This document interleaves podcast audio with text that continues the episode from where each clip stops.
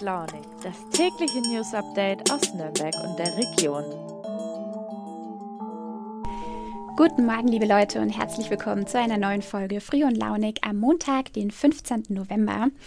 Ich hoffe, ihr hattet ein schönes Wochenende und habt euch vom Novemberwetter nicht allzu sehr ärgern lassen. Ich habe den Samstagnachmittag ganz passend auf der Couch verbracht und auch endlich mal in die Serie Squid Game reingeschaut. Ich bin ja ein bisschen spät dran, der große Hype ist eigentlich schon wieder vorbei und die koreanische Serie hat ja auch einiges an Kritik einstecken müssen. Aber ich wollte mir jetzt auch mal einen ersten Eindruck verschaffen, wobei ich sagen muss, die ersten drei Folgen haben mich jetzt noch nicht so wahnsinnig überzeugt. Aber ich lasse mich überraschen, was so kommt, denn immerhin ist Squid Game ja schon die erfolgreichste Netflix-Serie aller Zeiten. Und Fans dürfen sich freuen, denn vergangene Woche wurde ja eine zweite Staffel schon so gut wie bestätigt. Aber jetzt starten wir gemeinsam in die neue Woche. Ich hoffe, ihr seid gut reingekommen, dass das Aufstehen euch heute nicht allzu schwer gefallen ist und ihr eure erste Tasse Kaffee vielleicht schon in der Hand habt. Heute und den Rest dieser Woche begleite ich Katja euch wieder in den Tag und ich habe einige spannende Themen für euch in petto. Ja, leider sind auch die ein bisschen Corona-lastig, denn so ganz drum herum kommen wir natürlich auch hier bei Früh und Launig nicht. Aber neben Corona geht es heute auch noch um das Ende der Klimakonferenz in Glasgow und ich habe auch noch was fürs Herz für euch, denn mein Kollege stellt euch heute Freude für alle, die traditionelle Weihnachtsspendenaktion unseres Verlages vor.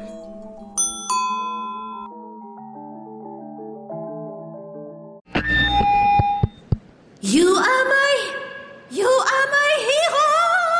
Mega! Wahnsinn! Unfassbar! Äh, Dieter? Das findest du gut? Nee, nicht die Super Null. Das super Angebot hier ist doch mega! Das neue Google Pixel 6 ab nur einem Euro von Mobilcom Debitel. Mega Deal inklusive Google Bluetooth Kopfhörern. Jetzt sichern auf freenotdigital.de. Ja, Corona beherrscht momentan leider wieder die Schlagzeilen und die negativen Nachrichten kommen einer nach der anderen. Ebenso wie die sorgenvollen Warnungen und Appelle von MedizinerInnen und den Forderungen nach neuen Maßnahmen, um die stark steigenden Infektionen irgendwie wieder in den Griff zu bekommen und vor allem die Krankenhäuser zu entlasten. Die nämlich kommen auch hier in der Region wieder an ihre Kapazitätsgrenzen. Und unsere NN-Chefredakteure Michael Husarek und Alexander Jungkunz haben kürzlich ein Interview mit Markus Söder geführt, unter anderem natürlich auch zur Corona-Pandemie. Der bayerische Ministerpräsident befürwortet eine Impfpflicht für bestimmte Berufsgruppen, vor allem in den gefährdetsten Bereichen Pflege und Senioren. Er fordert außerdem eine Auskunftspflicht gegenüber dem Arbeitgeber, ob Beschäftigte geimpft sind oder nicht. Und er hat angekündigt, dass es höhere und stärkere Kontrollen geben wird. Da bin ich ja mal gespannt, wie sich das am besten umsetzen lässt. Und was die Weihnachtsmärkte angeht, fordert Söder einheitliche Regelungen und hat sich für eine Ministerpräsidentinnenkonferenz aller Länder ausgesprochen. Wie es konkret mit dem Nürnberger Christkindlesmarkt weitergeht, das steht auch noch nicht fest. Am 18. Oktober wurde ja bekannt gegeben, dass er stattfinden wird.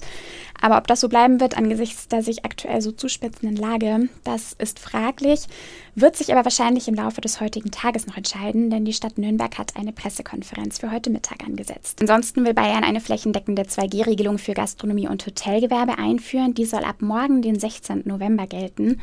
Bereits ab heute gilt 2G an der FAU in Erlangen. Erlangen. Dort dürfen nur noch geimpfte und genesene Studierende an der Präsenzlehre teilnehmen. Ausnahmen gelten für die Universitätsbibliothek, die öffentlichen Computerräume, Lehrräume und die Selbstlernflächen. Die erste Woche dient auch noch als Übergangsfrist. Verbindlich tritt die 2G-Regelung an der FAU dann aber eine Woche später, am Montag, den 22. November, in Kraft. Ja, in der Hoffnung, die vierte Welle bald möglichst brechen zu können, tut sich gerade also so einiges. Weil die Zeit in unserem Podcast dafür aber gar nicht ausreicht, verlinke ich euch die Texte zu den eben angesprochenen Themen in den Show Notes. Und falls ihr auch, so wie ich, ein wenig den Überblick verloren habt, was gerade eigentlich wo gilt, dann klickt euch gerne auf nordbayern.de rein. Dort haben meine Kolleginnen und Kollegen immer die aktuellsten Infos und Entwicklungen für euch auch ganz übersichtlich zusammengefasst.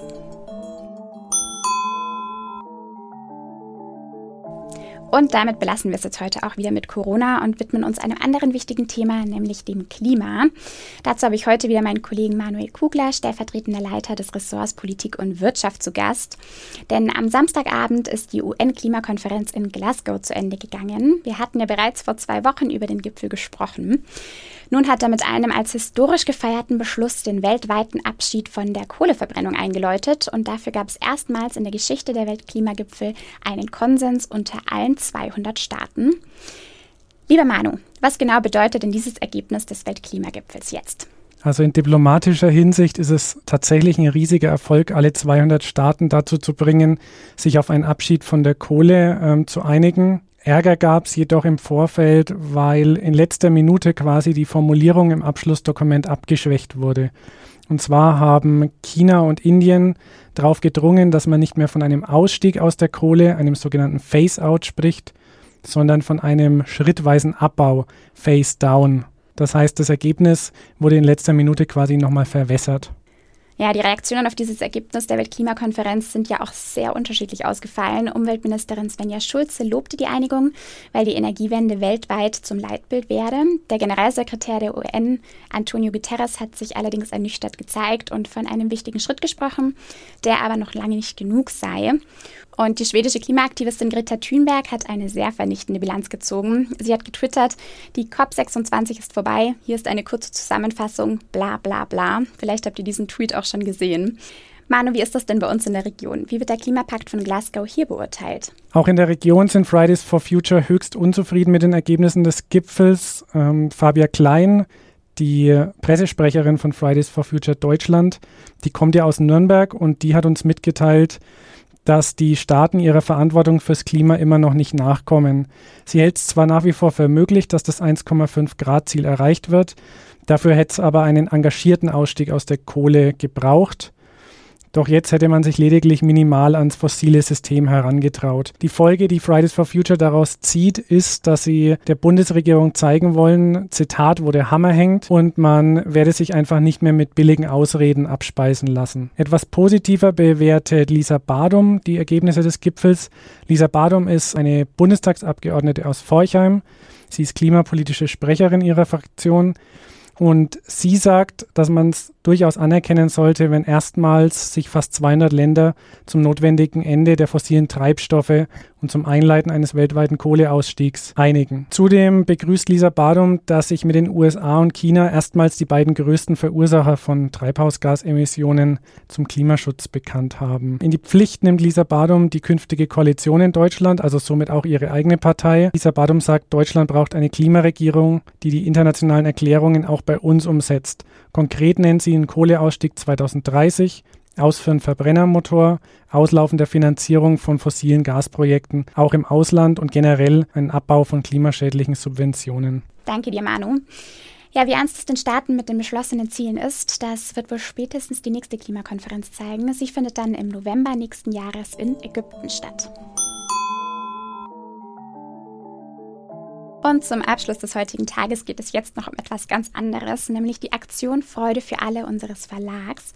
Die gibt es schon ziemlich lange, nämlich seit 1970 und sie sammelt Spenden für Menschen, die aufgrund ganz unterschiedlicher Schicksale Unterstützung brauchen.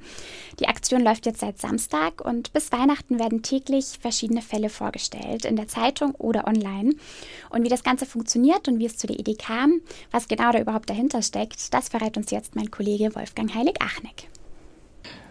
Ja, was steckt dahinter? Ähm, es ist eine klassische Spendenaktion. Da gibt es ja in der Weihnachtszeit äh, und Vorweihnachtszeit eine ganze Menge davon. Äh, ich denke da nur an die großen Fernsehsender und auch an die Sternstunden. Tatsächlich gibt es aber die Weihnachtsaktion ursprünglich der Nürnberger Nachrichten, jetzt auch der Nürnberger Zeitung und sowieso auch von nordbayern.de schon seit gut 50 Jahren.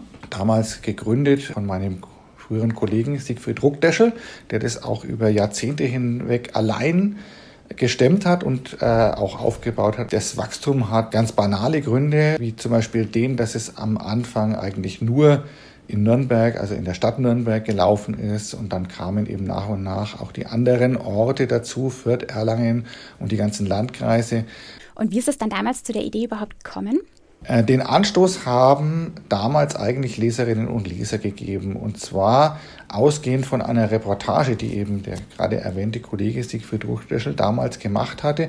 Das war kein ganz neues Thema. Der hat in der Vorweihnachtszeit einfach mal geguckt, wie geht's eigentlich Rentnerinnen und Rentner, die mit ganz, Rentnern, die mit ganz wenig Rente auskommen müssen. Also das Thema Mini-Renten haben wir ja heute auch wieder. Das war damals schon ein Thema. Jedenfalls gab es auch damals natürlich Menschen, die halt wirklich in sehr ärmlichen Verhältnissen leben mussten und das im Alter. Und das hat er eben so an ein paar Beispielen geschildert. Und dann kamen tatsächlich Leserinnen und Leser in die Redaktion oder ins Zeitungshaus und haben sage jetzt mal sehr salopp, Geld auf den Tisch gelegt und haben eben gesagt, äh, bitte bringen Sie das dahin zu denen, über die Sie da geschrieben haben. Das war natürlich eine tolle Geste, auch sehr spontan. Und wie das halt immer so ist, dann redet man drüber und dann kommt man ins Grübeln und dann ist im Jahr darauf eben überlegt worden, ja, das könnte man doch auch sozusagen mal organisiert auf die Beine stellen. Äh, und so kam es dann eben auch, dass man gesagt hat, nee, also wenn es eben Menschen gibt, die nachbarschaftliche Hilfe im weiteren Sinne leisten wollen, gerade in der Vorweihnachtszeit, dann bieten wir als Zeitung dafür eine Plattform, ein Forum und äh, leiten eben Spenden weiter. Also wir betrachten es heute immer noch letzten Endes als eine, im, im Kern als eine Leseraktion. Genau, und am Samstag ging es jetzt los und ab jetzt wird jeden Tag ein Fall in Nürnberger Nachrichten, Nürnberger Zeitung oder auf nordbayern.de vorgestellt. Wie wirst du denn eigentlich auf die Menschen aufmerksam, die Unterstützung brauchen, Wolfgang? Ja, die eine Frage ganz klar. Ähm, die zentralen Partnerinnen und Partner sind die Sozialdienste, sowohl der Kommunen, also allgemeiner Sozialdienst beim Jugendamt beispielsweise, wie auch von den Wohlfahrtsverbänden, also Caritas, Stadtmission, Diakonie, äh, Arbeiterwohlfahrt, was es da alles so gibt. Die sind diejenigen, die uns Vorschläge machen Menschen benennen. Es können auch nur die machen, die eben einen fachlichen Blick drauf haben können und das auch ein Stück weit beglaubigen und begutachten können. Die Betroffenen selber können sich bei uns jetzt nicht äh, bewerben, in Anführungsstrichen, das, äh, weil wir das nicht näher überprüfen könnten und auch nicht wollten, weil wir ja keine Fachleute an der Stelle sind und weil in aller Regel es so ist, dass die Menschen eben nicht nur in Anführungsstrichen eine finanzielle Hilfe benötigen. Das ist natürlich oft ein wichtiger Punkt, aber es geht dann eben auch noch um fachliche andere Hilfen, also von der Erziehungssituation bis zur Schuldnerberatung, Energieberatung und alle möglichen anderen Punkte können da eine Rolle spielen und es soll ebenso sein, dass Spenden auch eingebettet sind in eine, in eine Beratung. Nehmen wir das Beispiel, jemand, eine Frau, Mutter ist im Frauenhaus und muss dann da ausziehen, äh, braucht eine eigene Wohnung, neue, muss wieder Fuß fassen, da hängt eine ganze Menge dran. Das ist nicht damit getan, dass die ein paar hundert Euro oder was bekommt. Okay, das heißt, es können wirklich ganz verschiedene Schicksale sein, oder?